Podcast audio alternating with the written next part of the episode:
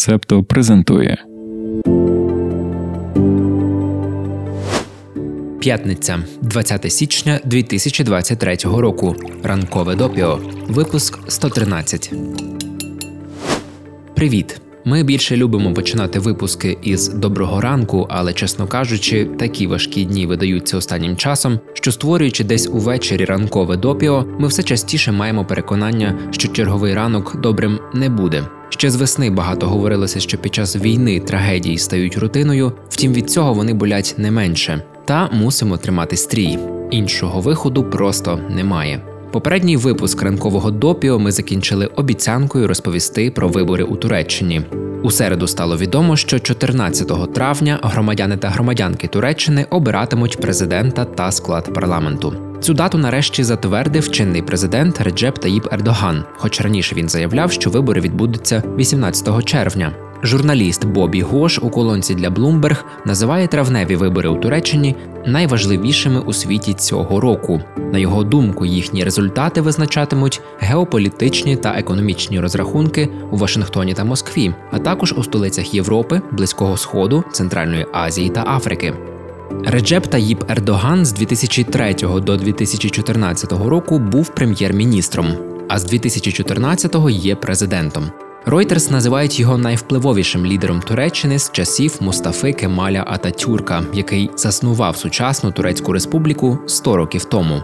У 21 столітті Ердоган і його партія справедливості та розвитку значною мірою відвернули Туреччину від світського плану Ататюрка. Ердоган також зосередив владу навколо виконавчої гілки і посади президента. Тепер турецька політика у сферах економіки, безпеки, внутрішніх та міжнародних справ визначається у президентському палаці в Анкарі.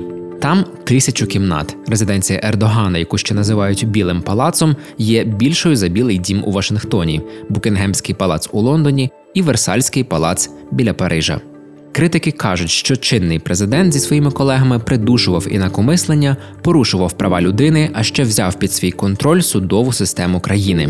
Ердоган такі звинувачення відкидає, каже, що всього лиш захищав громадян та громадянок від унікальних загроз національній безпеці, включаючи спробу державного перевороту в 2016 році.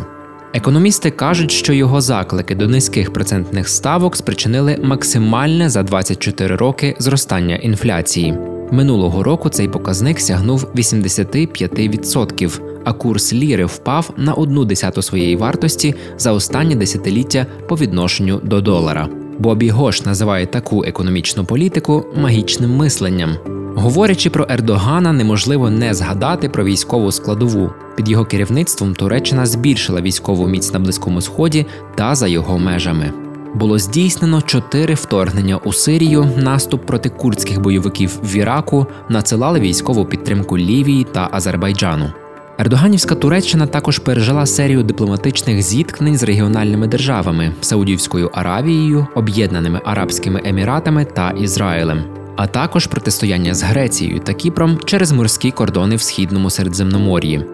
Два роки тому геополітичну тактику було змінено на пошук зближення із деякими суперниками. На думку Гоша, західні лідери будуть раді бачити поразку політика. Він підірвав безпеку НАТО, придбавши системи протиракетної оборони в Росії. Ця купівля спричинила санкції США проти Анкари щодо збройової промисловості. Близькість Ердогана з Владіміром Путіним ставить під сумнів прихильність Туреччини до західного оборонного альянсу. І ще одне розчарування блокування Туреччиною вступу Швеції та Фінляндії до НАТО. Ну і пригадаймо регулярні погрози наповнити Європу біженцями та дедалі войовничішу риторику щодо Греції. Відносини Анкари з Вашингтоном настільки загострилися, що турецькі високопосадовці регулярно звинувачують США у підтримці державного перевороту проти Ердогана та в співучасті з терористичними групами. Виходячи з переліченого, Гош робить висновок, що Сполученим Штатам та Європі було б краще без руйнівного впливу Ердогана на світові справи, особливо в умовах загострення протистояння з Росією. Хоча минулого літа політик допоміг досягти угоди щодо продовження поставок зерна та олії з України, його корисність як переговорника доволі обмежена. Стримувального впливу на свого любого друга Путіна він не має. Ердогана також ніхто не може стримати. Політолог Селім Кору каже, що президент Туреччини цитуємо набагато радикальніший ніж думає більшість людей на заході. Його амбіції щодо найближчих сусідів, де Анкара стає все більш впливовою, полягають не в доповненні американського та європейського впливу, а в тому, щоб замінити та протистояти їм. Кінець цитати. Сінан Улген, директор Стамбульського аналітичного центру Едам, вважає, що у випадку поразки Ердогана його наступник перетворить Туреччину на іншого дієвця зовнішньої політики. Але навіть якщо це станеться, не варто очікувати швидкого повороту на 180 градусів. За 20 років при владі Ердоган наповнив своїм радикальним світоглядом турецькі установи: уряд, армію, наукові кола, релігійні організації та змі. Якщо у травні оберуть нового президента, то цій людині доведеться чимало змінювати. Це буде непросто, оскільки партія справедливості та розвитку так чи інакше залишатиметься зі значною присутністю в парламенті і чинитиме опір змінам. Втім, спершу виборці мають проголосувати за когось іншого, і дуже важко сказати, чи це реалістично. Дослідження показують неоднозначне ставлення турецького суспільства до Ердогана та його політики. Опитування Метропол наприкінці жовтня показало, що схвалення президента зросло до 47,6% проти приблизно 39% рік тому. І це дуже дивно, зважаючи на ті халепи в економіці, про які ми вже розповідали раніше у цьому випуску. Ну але є як є. А хто ж опонує Ердогану? Основні опозиційні партії сформували альянс, відомий як стіл для шести. Ще з вересня медіа писали, що це політичне об'єднання має дилему, кого ж обрати своїм головним обличчям. І ось залишається 4 місяці до дня виборів, а вони ще не оголосили свого кандидата в президенти. Двоє головних претендентів представляють республіканську народну партію: мер Стамбула Екрем Імамоглу та давній лідер партії Кемаль Кілічдароглу. Для Ердогана більш зручним суперником був би Кіліч Дароглу, якого характеризують як дещо безбарвного. Екрем Імамоглу сильніший кандидат. Він молодший та більш харизматичний, є мером Стамбула з 2019 року. Щоб отримати цю посаду, політику довелося перемагати двічі. Результати перших виборів Ердоган відмовився визнавати. Минулого року президент та його партія витратили багато енергії, щоб убезпечити себе від конкуренції з боку імамоглу. У грудні мера засудили за звинуваченням в образі посадових осіб виборчої комісії. Цей вирок дуже об'єднав навколо фігури імамоглу опозицію. Зараз адвокати оскаржують судовий вирок, тому можливо саме цей політик буде опозиційним до Ердогана кандидатом. Окрім тяганини із визначенням кандидата в президенти, стіл для шести також не поспішає сформулювати чітку стратегію відновлення економіки Туреччини.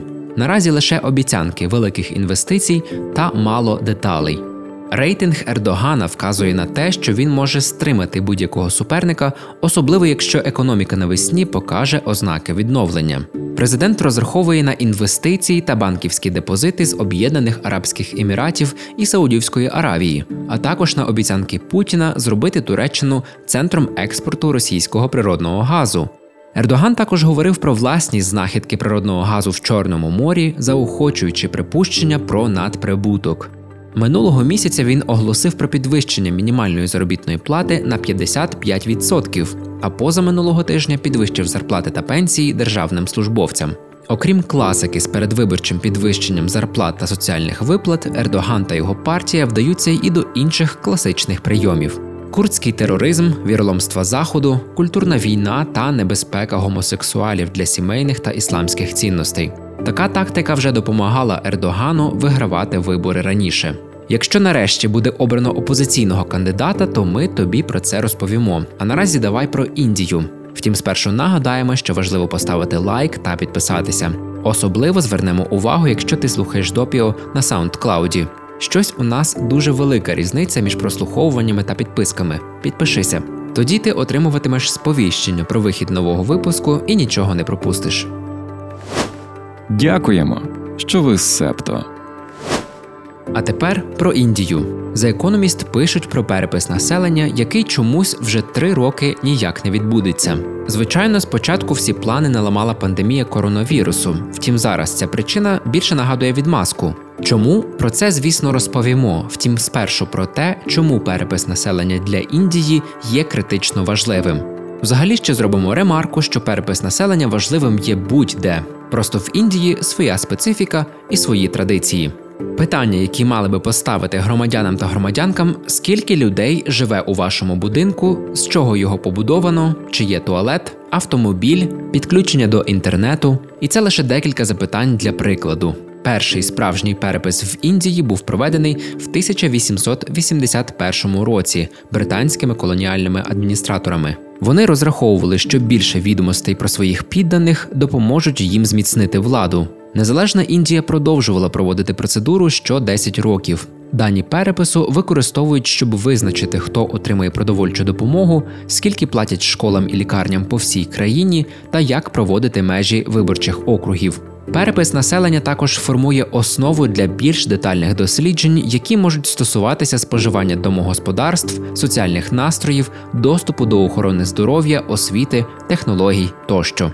Якщо не буде реальних даних, а лише гіпотетична оцінка, то це впливатиме на якість політик, а як наслідок на якість життя людей. Погані дані призводять до поганої політики. Наприклад, відомо, що близько 100 мільйонів людей могли втратити продовольчу допомогу, на яку вони мають право, оскільки система розподілу використовує цифри десятирічної давності. Так само важливо знати, скільки дітей проживає в районі, перш ніж будувати школи та наймати вчителів. Через відсутність такої актуальної інформації відбувся збій в системі освіти. Особливо гострий він у швидко зростаючих містах, як Делі чи Бангалор. За перепис населення відповідає Міністерство внутрішніх справ, яке продовжує стверджувати, що відкладає цей процес через пандемію. Як ми відразу зазначили, це скидається просто на зручну причину не проводити перепис. Справа в тому, що прем'єр-міністр Індії Нарендра Моді часто перебільшує свої досягнення. Наприклад, він стверджує, що всі індійські села були електрифіковані. Але якщо розбиратися, коли відповідно до нормативно-правової бази індійське село вважається електрифікованим, то виявляється, що для цього достатньо, аби громадські будівлі та 10% домогосподарств були підключеними до мережі.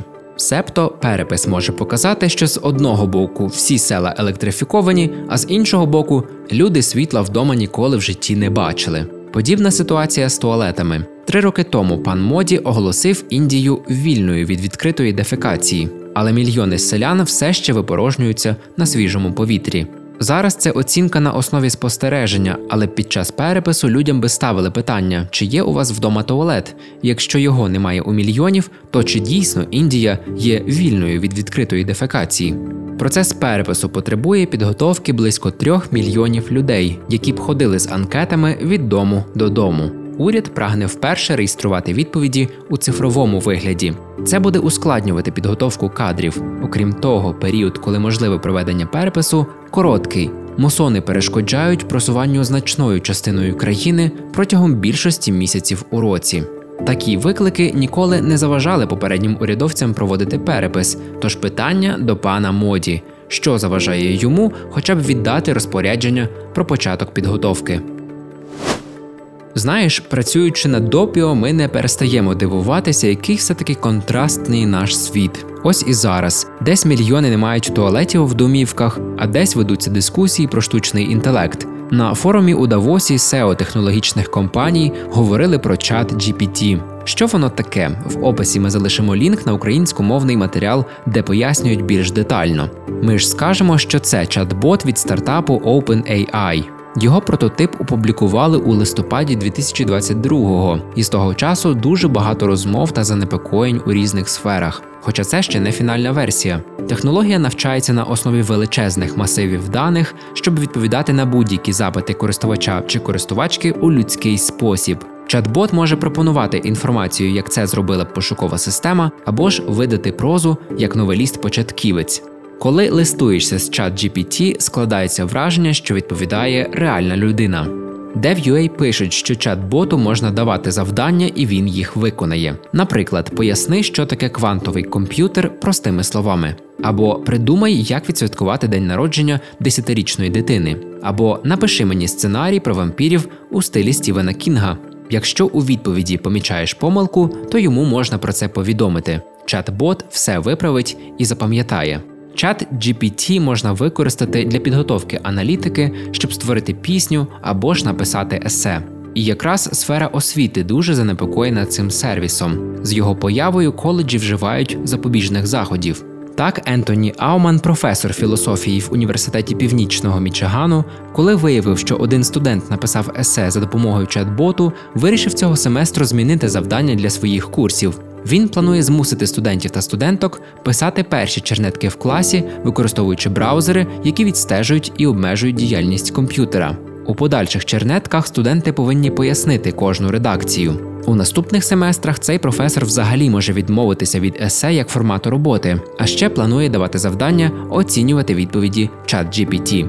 Департамент освіти Нью-Йорка взагалі заборонив доступ до цього сервісу з пристроїв та інтернет-мереж, що йому належать. Навчальні заклади можуть відправити запит на доступ, але лише з метою вивчення штучного інтелекту та для навчання пов'язаного з технологіями. І це не дивно, адже нещодавно цей чудо-сервіс ледве-ледве, але склав усі три частини медичного ліцензійного іспиту США. Це відбулося у межах дослідницького експерименту. Погодься, що це звучить дуже насторожуюче. Ми от подумали, що запитали би у технології таке: дорогий чат GPT, поясни, чому Німеччина не дає Україні танків. Дуже цікаво, що технологія би відповіла. Українську мову чат-бот знає, хоча ті, хто вже пробували, кажуть, що все ж краще англійською. Є один нюанс: Україна чомусь була внесена до переліку країн, де сервіс недоступний. Там ще є Китай, Росія, Іран, Афганістан, Білорусь, Венесуела. Такі обмеження можна обійти, і в статті, лінк на яку ми залишимо в описі, про це можна почитати.